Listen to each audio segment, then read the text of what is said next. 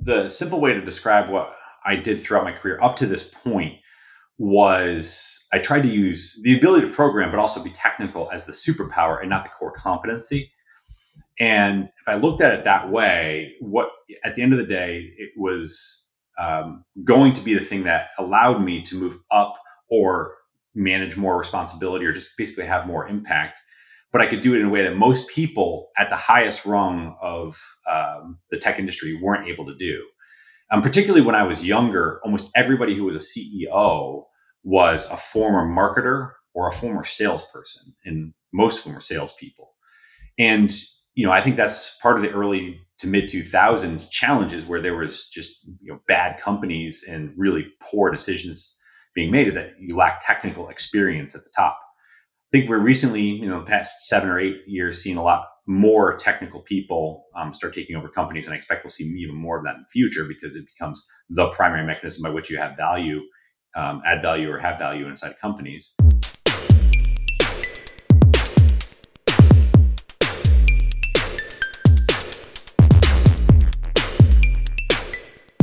The UiPath 2022.4 release brings automation access for all. Learn new skills, focus on critical thinking, and enjoy value added work. They welcome robots on Mac, semantic automation through clipboard AI, a new attended framework, and more. Read on and learn more at the uipath.com slash blog, and we'll have the full link for you in the show notes. Hello, everybody. Welcome back to the Stack Overflow podcast. I am your host, Ben Popper, Director of Content here at Stack Overflow, joined as I often am by my colleague and collaborator, Matt. Hey, Matt. Hello, everyone. Nice to be here. So, we have a great guest today. Uh, Matt, I, when I think of tools and uh, platforms that developers use, Stack Overflow and GitHub are kind of at the top of the list. Um, so, today we have a pretty exciting guest, Jason Warner, who worked as the CTO of GitHub and now has gone into the venture world. Um, Matt, have you ever used another Git tool, or has GitHub always been the one that was at the companies you were at? GitHub is kind of like the first thing you learn when you're going through university. Like we kind of sat down yeah. by lecturers and being like, "Great, so we know you want to get up and running, but you should really figure out what GitHub is." And then, you know, you get it's it's actually quite interesting because GitHub is one of the first things you know but the people who actually do know how to use GitHub well or Git right. well is is very different from the people who just kind of skated by. Yeah, exactly. At this point, it's just like opening up the terminal. Like even when they gave us a little software lesson in Stack Overflow, when you join, you can you know learn how to code. That was like first week of class. Get yourself GitHub, figure out how to use it. That's going to be essential. All right, well, let's get going. No further delay, Jason, welcome to the podcast. Hey Ben, hey Matt, thanks for having me. So we always ask folks at the beginning, you know, not to date yourself, but just to give people some perspective. How did you get into the world of programming? Like, what first attracted you to that? And um, yeah, give us a little bit of a taste of sort of your journey um, to, you know, a role as senior as CTO. Um, so I had a what I would consider a non-traditional path to programming. I didn't actually start programming until I was about 17 or 18 years old. Mm-hmm. Um, I started in, I grew up in Connecticut, in farm country Connecticut. And the only reason I actually got into computing was the town I lived in at the time in Connecticut, IBM was there and they offered a tax discount for hiring high school co ops. So my auto teacher, which uh, is actually how I got into this, uh, told me I should apply for this because I'm exactly the type of kid that should benefit from a co op like that. So I literally joined IBM to carry printers and computers around the building and hook them up. And they eventually said, hey, if you you know go to school and figure out uh, how to program and learn computer science we'll give you a job when you're done and so i literally started trying to figure out what computer science was and start learning programming so that was kind of my entry into it that's very cool so yeah you could have gone to the 4-H ag co-op. You could have done uh, auto repair, but in your case, you started lugging around uh, printers, and that that led you to programming. That's neat yeah, I uh, yeah, the only way I got into programming program was is able to pick up printers and carry them around and plug them into token ring networks. It's refreshing hearing a story that isn't Neopets or Tumblr. To be honest, I think you're one of the first guests we've had that have has kind of like stumbled legitimately into the group. Than both of those at this point too. So I lived through the first dot com crash. I graduated right into it. So yeah, mm. which is you know interesting times now too. You joined IBM in 1995, which was you've you've had like a very good career in tech so far. Yeah, 95 was when I graduated high school, started college, and that was my high school co-op with them. And I stayed with them throughout um, with a quick nine month diversion to do MITRE, which is a, like a defense contractor. They did um, like flight simulators. So I did flight simulators. Oh, wow. Cool. Nice. And then I stayed with IBM afterwards, worked on the 2000 Olympics system, and then left to do a startup company. I joined a video streaming on the internet company in 19, like late 1999, and then got laid off the day before Thanksgiving 2000 there. So. Mm. Interesting. So um, we've been talking about this a lot on the show. I was a senior in high school uh, when the dot com bust happened. We're very curious, like looking at what's happening now in the crypto world. There's been a washout in tech stocks generally, but I think in crypto it feels more like a big sort of boom and bust cycle, more akin to the dot com days. How would you compare the two? Like, do you see similarities and do you see stark differences? Yeah, I mean, this is obviously a nuanced topic, and perspectives are going to matter and all that sort of stuff. But there's there's no world in which I think what we're about to go through, um, what we're already is already happening to us at the moment, what we'll also see in the next couple of months to a year, will be anything less than what we kind of all experienced in 99, 2000, 2001. Um, mm-hmm. The difference being that back then, the internet and the internet companies that you might consider to be today tech companies were the anomaly. Now they're they're the tech economy. So we're gonna ha- we're gonna be able to weather it in a way in a way that we couldn't in 1999, 2000 but it's not going to be any less devastating for the people who have to go through this and understand that it's not a short blip like two, like 2020 was right. when COVID struck and we all thought it was the end um, of modern tech. And you know, two and a half months later, we ripped back all the way to these those COVID highs. That's not what's going to happen here. And in particular, crypto. Yeah, we've had crypto winters before, not like this. This mm-hmm. is different. The crypto market and the main Main Street market and the and Wall Street, they're all correlated. It's all about dollars available to people to invest and speculate on. And what's going to happen, and you're already seeing it, is that people are going to fly immediately to where there's safety and less risk. Right. We are hiring at Stack Overflow. No, we want to be empathetic to people out there. And I, I think that Matt and I have talked about this a bunch recently, which is that there is kind of this, there's like the, almost this weird juxtaposition of a lot of layoffs happening and a lot of companies where base salaries are going up and competition for talent is very fierce and open positions are innumerable. And so, right, it won't be sort of the dot com days when people lost a lot of jobs at software shops. Then it was difficult because the number of sort of software jobs overall shrunk. I don't think that, as you point out, is going to necessarily be the case these days, but they may have to return to more traditional industries um, as opposed to sort of like the bleeding edge ones. I would just want to add in here as well for our younger generation of audiences, would you be able to do a, a very quick summary around what the dot com bust was and then how it might be compared to what is currently happening with the crypto market and stocks and everything else? The easiest way to describe what the dot com bust was is a major speculation market around internet based companies um, that bled into tech as well because you know there's a, a hyper uh, exuberance around all these companies, the race in to, to the IPO to get liquidity on the public markets and to get there. It's not unlike what we saw last year, even with a lot of the SPACs and a lot of the, the crypto mm. companies kind of racing to get their tokens out there and get their the liquidity via the tokens.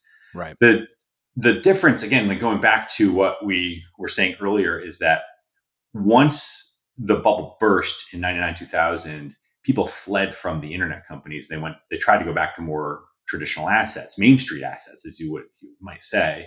Here, the traditional assets are now going to be in, in 2022. They're going to be Microsoft. They're going to be Apple. They're going to be those the, those types of companies. Which in '99 they got hammered. Oh, those types of companies just got hammered.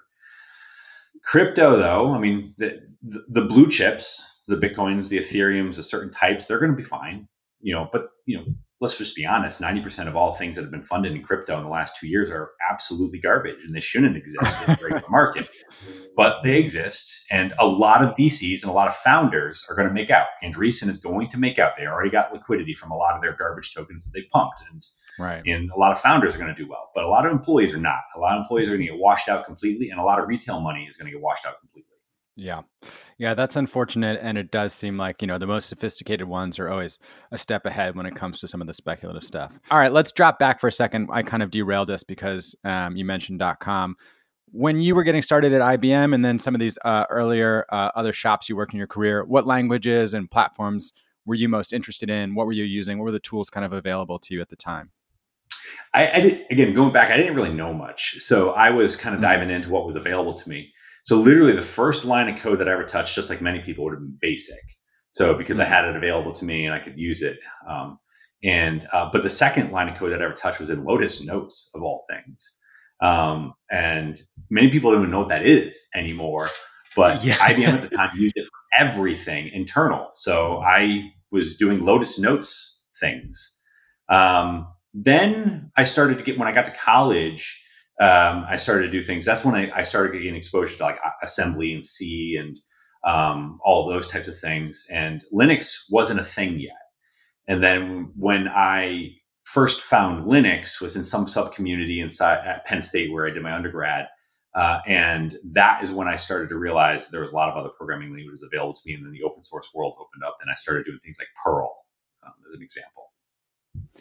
Yeah, I don't really know Lotus Notes, but my my impression of it is that within enterprises it was kind of transformative and there was email and there was databases and there was um, you know replication and, and and people hadn't really um, had that level of utility but also it, it had sort of almost like a a consumer feel to it as opposed to like an enterprise feel right? It, it did. It was at the time i have to say i got to give it credit at the time it was kind of amazing. Yeah. Um, it was heavy though it was one of those things where you click on something and it takes you literal you know tens of seconds for the next screen to render um, but it did have a lot of functionality. It was fully bundled. At the time, we were just coming off of um, you know mainframe era into client era. This is client server was talked about quite a bit. This was one of those tools that really tried to recreate like the entire coupledness and entire suite of tools that a lot of mainframes had into a desktop client server application. And mm. they did quite a good job. It became everything to everyone who would would buy into that ecosystem. We've spoken quite a lot to um, technical folks moving around in their careers, whether that's from an individual contributor to a manager or vice versa, and back again. Um, Mitchell Hashimoto, who we had on the podcast, basically worked his way down the rung to get down to an IC position, which is a really interesting discussion. But what I'm very curious on is that you've had, you know, a very extended history of being in very technical roles, head of engineering, um, you know, worked at Canonical and Heroku, GitHub, all, all these things, but you've since moved into a managing director role at Redpoint, which is very much involved with investments and uh, you know growing companies. So, like as as an engineer, as somebody who's technical, can you speak to the transition from going from that technical aspect to something very much more finance orientated? Yeah, so I, I think the the simple way to describe what I did throughout my career up to this point was I tried to use the ability to the ability to program, but also be technical as the superpower and not the core competency. Hmm. And if I looked at it that way, what at the end of the day, it was um, going to be the thing that allowed me to move up or manage more responsibility or just basically have more impact. But I could do it in a way that most people at the highest rung of um, the tech industry weren't able to do. Um, particularly when I was younger, almost everybody who was a CEO was a former marketer or a former salesperson, and most of them were salespeople. And you know, I think that's part of the early to mid 2000s challenges where there was just you know bad companies and really poor decisions being made is that you lack technical experience at the top.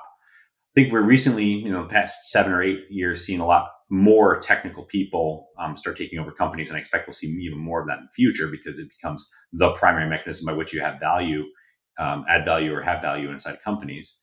But you know, I just kind of looked at it that way. Um, I also think that as far as programmers go, one, I got a late start, so I had a little bit of uh, worry about my ability to hang with other people. But two, I, I genuinely thought I was probably an average developer. I have since come to learn that I very much was an average developer, but I was an excellent, excellent architect. It's the difference between programming and engineering. I was an average programmer, but an excellent engineer. You know, systems, and it's just the way my mind works. My mind's more of a distributed systems person, and you know, or you know, human systems that are organizations are no different. They're just, as I say, they're just lossier versions of computer distributed systems. So I happen to know how to manage those well, but weirdly, intrinsically, I knew how to scale them. I knew how to operate them. I knew how to make them more efficient because of the stuff that I did on the systems programming side. So that's a weird way to answer the question, but I found myself um, doing that well. Now, going over to the, uh, the finance side is the thing that I've always had now, given I've been doing this uh, in venture backed startups for over 12 years, is honestly VCs don't know what they're doing. They don't know what they're backing. They're looking at a spreadsheet. They don't understand why technology is important. The excellent ones do, and a lot of them get incredibly lucky. But if you notice the VC's track records, there's very few people who have more than one successful investment. And there's very, there's, it's very well known that very few people even get into a carry check on that side of the fence. So that's one side. You know, it didn't seem like it'd be that hard to step into it and have some fun. The other side of it, the real, real reason is entrepreneurs deserve better they deserve to have somebody who understands what they're building and why they're building it and really what comes next. What are some strategies to employ, how to build the company, what this technology can impact, but also what could go wrong and how to mitigate those things. It's all what CTOs and CPOs do on a regular basis. And I don't think they had partner on the other side of the table from the financier side at all. Right, right. That's fascinating. So let me ask you this, and I, I don't mean this in a jesting way what's it like to be the CTO of one of the most widely used developer tools and also consider yourself, you know, a mediocre programmer? Obviously, architecture yeah. is very important, but I, I, get the sense it was already built when you got there. So, how did you approach that job? And for the years that you were there, how did you see the developer ecosystem sort of grow and change? Well, GitHub was an interesting place because I was also the CPO. Um, mm-hmm. So I had product engineering, design, security, data, infra, and support on day one. Um, eventually, I ended up running decently decent portions of marketing, and, and I had talent partners as well. So I had a very weird role at GitHub. Mm-hmm. Um, so most of my time was actually spent on the product side of the world. What should we build? What should we build, and why should we do it? So GitHub Actions, um, packages, uh, advanced security analytics, um, all of those types of things, and eventually even you know Copilot and Codespaces and things of that nature. Right. Um, so I spent a lot of my time on that. But we did have a lot of architectural challenges too. And GitHub was blessed with two things when I joined. One was obviously a thriving developer community that was already on it, but a stellar, stellar, stellar infrastructure group. And that infrastructure group was just, you know, world, world, world class. But GitHub was hitting scaling limits. And so I did sit down with them and talk about ways in which we can mitigate the scaling limits and, and really take GitHub from a site where you could collaborate on software to a full fledged end to end software development platform that can scale all the way to, to the planet. And you know, I think when we I joined, we were signing about 10,000 people a day, and we had um, just around 20 million uh, accounts and you know one and a half to two million daily active users. So incredible. But when I left, uh, we had um, it was something like I think it was like 50,000 daily signups. Um, 7 million daily actives or something close to that. So you can see like we had this growth in that curve, yeah. unlike anything we had before, that we really had to work at to scale that system. Now, the infrastructure group, as I mentioned, was stellar and world class, filled with excellent programmers. But the fact that I could actually sit there and listen and actually con- contribute to like overall architectural approach too is something that was incredibly important. I mean, this is something that I, I think a lot of engineers go through where they doubt their programming ability at one stage or another like moving through that process of realizing that you were um, perhaps not the most uh, gifted programmer or that wasn't kind of where your um, where your natural skill set lied to going through the distributed systems like is that something that you've come to peace with over the course of your career? Be like you know what? Programming like i can do it but i actually prefer doing the distributed systems. Like what advice could you give to others who are trying to kind of find their way within the software development space? One i have come to peace with it because i think that i've taken a much more uh, holistic view to what it takes to build successful companies. Hmm. Um, and I, have kind of used this a couple of times, and I'll say it here more publicly. But programming, if, if we're to to, te- to to bring this out to a team sport type of aspect, I'm just going to use basketball. Mm, yeah, programming might be shooting, but engineering might be rebounding and architecture might be passing and assists and things of that nature. But we only really in, in the industry think about this from a development perspective as the ability to program in an individualist aspect. But if you think about it from a team sports perspective and winning the championship, you talk about, you know, the the overall makeup of the team. What do you have? What are your rebounds, offensive, defensive? What are your, you know, three point shots, two point shots, percentages, all of those things. So it, in that way, you start to realize that it's not just about the singular act of programming. There's a bunch of other things at play. And I'll, I'll back this up again by saying I have, um, when I was at GitHub, we had a bunch of staff engineers, we, um, but some of them, they, they, weren't the singular archetype. There wasn't just give them pizza, leave them alone for three weeks and they crank out all this code individually. Yeah, we had a couple of those that were staff engineers, but there were several people who were literally, yes, they were good, maybe even bordering on great programmers, but their superpower was their ability to understand exactly where something was going to blow up.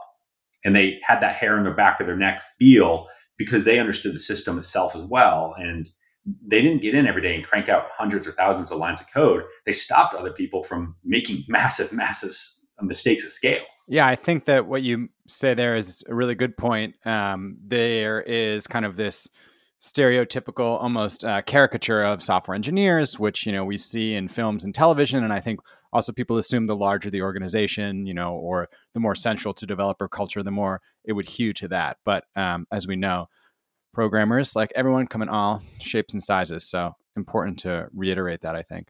So let's chat for a little bit. You know, you mentioned earlier on your sort of thesis on VC, which is that entrepreneurs and investors, your LPs, deserve better. That is to say, someone who's been there and built stuff, you know, and kind of has that experience can look over, you know, maybe a pitch deck and, and sort of evaluate the technology on more than just the financials.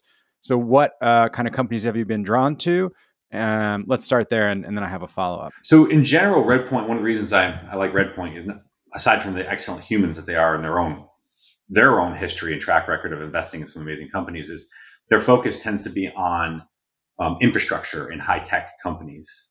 So, I'm attracted to those types, building fundamental plumbing layers of the internet or next generations of software, all that type of stuff. And I, I what I invest in, what I look at is infrastructure not just dev tools, but like all infrastructure companies. Some recent examples of that would be Redpoint invested in a company called Cribl, um, which is if you if anyone knows what this is, you'll understand what I mean by this. But it's you know distributed visibility tracing, kind of an analytics uh, insights um, platform. Uh, a bunch of Splunk people roll out a Splunk and are building what you would consider to be the next generation of that. Plus, you know, my personal investment that I've made at Redpoint up to this point is um, Alchemy, which is a crypto infrastructure company again, like you think about it, it's perfect. It's exactly a brand new thing has emerged in the market, uh, emerged in the world. Um, you know, they're doing fundamentally new and interesting things. You know, I, I, invest in that and help them build that out and scale it to a degree that no one's ever seen before. Right. I, I, yeah, I want to I want to pull that thread a little bit. Was Alchemy mentioned in um, the post from the Signal founder? I feel like I remember that name. Was that there was a really interesting post from um, Moxie Marlinspike, and I feel like I believe it was. I, I can't yeah. remember myself, but I think it might have been. Yeah. The the interesting thing there was kind of you know the grand thesis of Satoshi was that everything would be decentralized and everybody would be running their own node and part of this big system. But you know when we when we get back to brass tacks and people want a mobile app that works, you know actually there's a bunch of people who are building the infrastructure, and most people's experience with their wallet is being run through Alchemy or another one of these infrastructure providers. I had a tweet a long time ago. It's the old Scooby Doo tweet, um, the meme. It, but it was, you know, I basically said the greatest trick the crypto community ever pulled was rebranding decentralization as centralization, or vice versa. Right. I can't remember exactly what I said, but all great decentralized products need a centralized person to make it accessible. It, you you go back through the history of this, and that's actually something that I look for is, hey, this is someone talks about this being decentralized. What's the centralized component of this that I can invest in? Coinbase, GitHub, Alchemy. I mean, the, fundamentally, this, this this pattern repeats itself. You're never going to get to a fully decentralized system. It's one of those. One of the reasons I had a big problem with the original Bitcoin paper in general was it was academic and it wasn't practical. Yeah, Alchemy and Infura were the two that he sort of mentioned um, when he looked under the hood. He was kind of surprised, not surprised, but like you know, wanted people to understand that uh, as a casual user who had you know sort of drunk the Kool Aid, you might not be getting the experience you have come to believe. There's always some layer of centralization that will happen. This is a, an actual um, topic that we, we talk about inside Redpoint, but in general inside of all the crypto community too. Is people theoretically want to get to this, um, but practically speaking, you can't. And if you ever do, if you actually cross a Rubicon to get to a decentralized enough, you actually everything atrophies because now decision making is too diffuse and you get into the lowest common denominator. And actually, Ethereum is suffering from this right now. Ethereum can't move forward fast enough because right. it has tried to, to fully decentralize decision making. Vitalik can't unilaterally make a decision, which many people say is good, except it's going to cause them all sorts of manner of pain. They're going to fall behind. Is someone who's more interested, I guess, in the infrastructure, or um, if I'm phrasing this correctly, the the tools to facilitate these processes and technologies from becoming mainstream and, and scaling to where they need to be. Like, what do you think are the biggest challenges facing that space right now in order for mass adoption to happen, in order for things to be functional and have tangible benefit to kind of like the everyday person? So, my, my general view is that um, people will give up um, fundamental quote unquote rights in some cases for easy to use. And again, like, you know, crypto and open source actually are very analogous um, type of movements. Um, just crypto has a hyper financialization aspect on top of it. But many people theoretically wanted open source to mean everyone could view the source code on any fundamental component they wanted. And you would give up experience and usability to get that. Turned out no one gave it, I don't know if you can swear on this podcast, but no one gave a right. uh, whatever about all of those things that Stallman really thought were were to be true. They wanted an easy to use package. Um, and it could have been open source under the hood, but if it was, you know, 2% harder to use, let alone two, 20 times harder to use, no one was going to use it. Crypto suffers from this at the moment itself. The UX and DX in crypto is atrocious. No one's going to want to manage their own keys and um, passcodes and all that sort of stuff. And it's just fundamentally p- people are they're in their Richard Stallman of open source phase right now, which is you're wrong about what people are going to care about.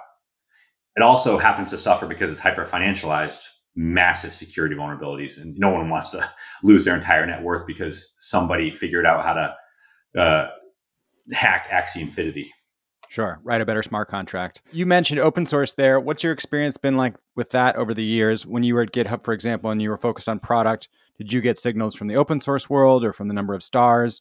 Like, how do you look at the open source world now? A couple of times recently on the podcast, we've had discussions about how a number of folks in the venture capital space, for example, have chosen to define themselves as open source investors. You know, that's where they see the opportunity. Follow the developers and you'll get to the next big thing. Do you agree with that sentiment? And tell us a little about your experience with open source. Sure, I've been in the open source world for for a long, long time. I mean, mid '90s when Linux started to come out, and then the Python communities and things like that, and then eventually Rails um, and Ruby. I, I, think in general, the philosophy of following developers is the right one. Um, they'll lead you to what will be next. They'll start but you got to understand what they're why they're doing it. So nights and weekends where they're going to spend their time is always going to be interesting. Um, and then what they're using to solve the largest problems at scale will be interesting. But there's a vast in between which might not be that interesting. And this is where I think a more technical, developer oriented person would be able to suss that out. Uh, one of the things I felt like in the past 10 years or so, as people started to realize that developers mattered, was they tried to fund every sort and every type and every single open source project out there and that's not every open source project deserves to be a company, let alone can actually be a company. Um, and that's where I think the things kind of went wrong for a little while. But I think the general rule of following developers is the right one. I'm, I'm curious as well, just as an aside, was there anything in particular that you really wanted to kind of like own in on today during today's podcast? Any kind of like particular topic about VC work or GitHub or anything else that you were really chomping at the bit to talk about? No, I mean for me, I, the only thing that I ever wake up thinking about um, ever is what is next. So I talk about developers, I talk about infrastructure, and I talk about what's coming. My favorite topic of all time is always what's possible, um, but that's a different view, um, maybe too too long for a podcast.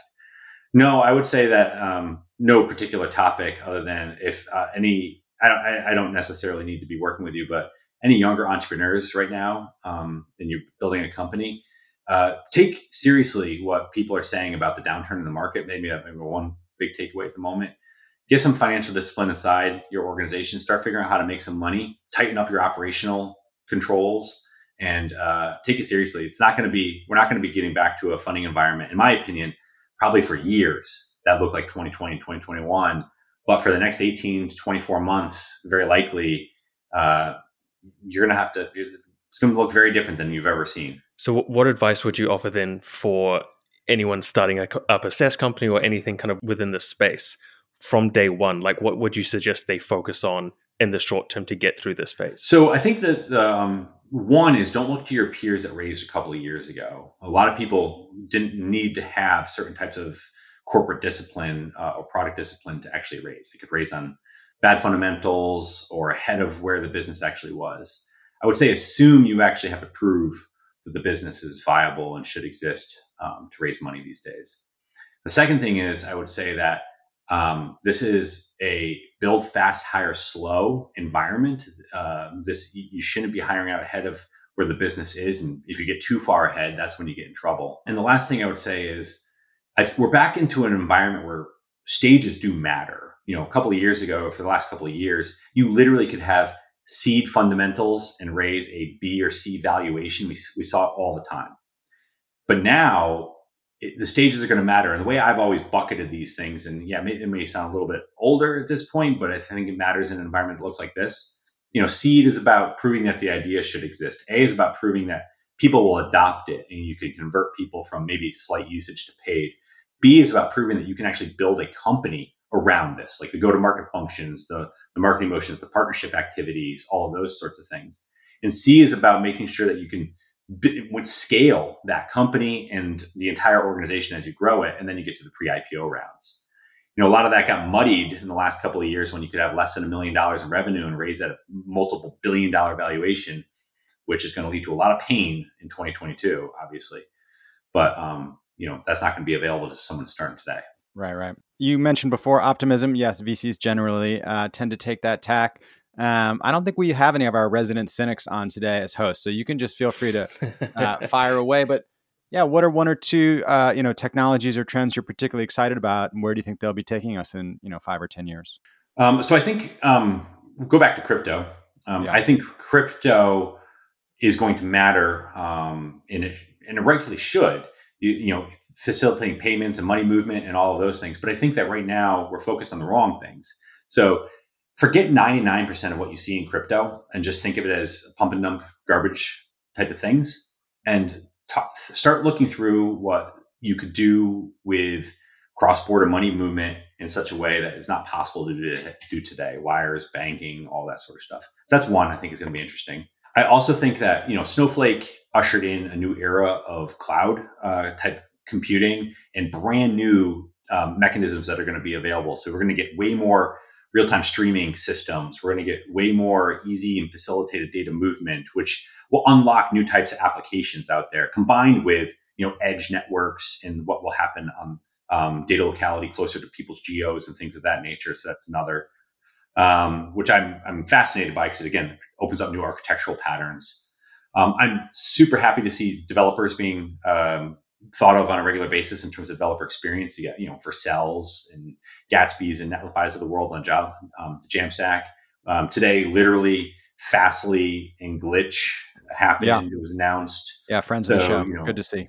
You're starting to see edge networks start to take develop. It, it's, it's interesting to see, and I, I'm I'm super happy to see that. I hope to see some of that happening and unlocking in regulated spaces like maybe healthcare. Not that this is my space, but you know, it would be nice to see developers and entrepreneurs right. be able to go after that space in a way that right. right now it's not possible to go do. That would be interesting. Yeah. I always thought it would be cool if you could own all of your health data and port it with you, that the blockchain was a useful maybe concept for that, uh, as opposed to calling my old doctor's office to transfer to my new doctor's office and the old doctor's gone out of business. And it's just like, you know, that doesn't need the speed of Visa, but I'd like ownership of it and I'd like it to be immutable my health records have always been something that I feel there's a pain in the butt. On that front, I think privacy is going to be a massive aspect that have to come to the blockchains before we start to unlock certain aspects of those things. So I do think, yeah. specifically in the blockchain crypto world, you're going to see more sharded and private blockchain type of stuff, along with ZKs or zero proof, um, zero knowledge proofs, privacy things that pop up.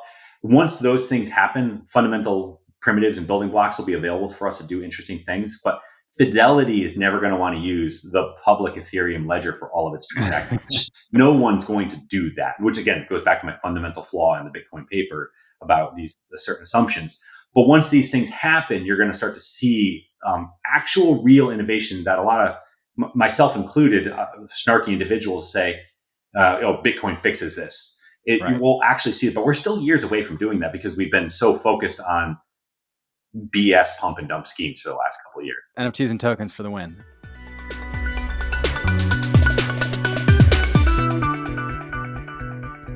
All right, everybody, it is that time of the show. We're going to thank somebody who came on Stack Overflow and helped spread some knowledge. Awarded May 10th to dfrib. They're getting an error here. Nil requires a contextual type. They're using Swift. If you've gotten that error, well, we have an answer that might just help you out.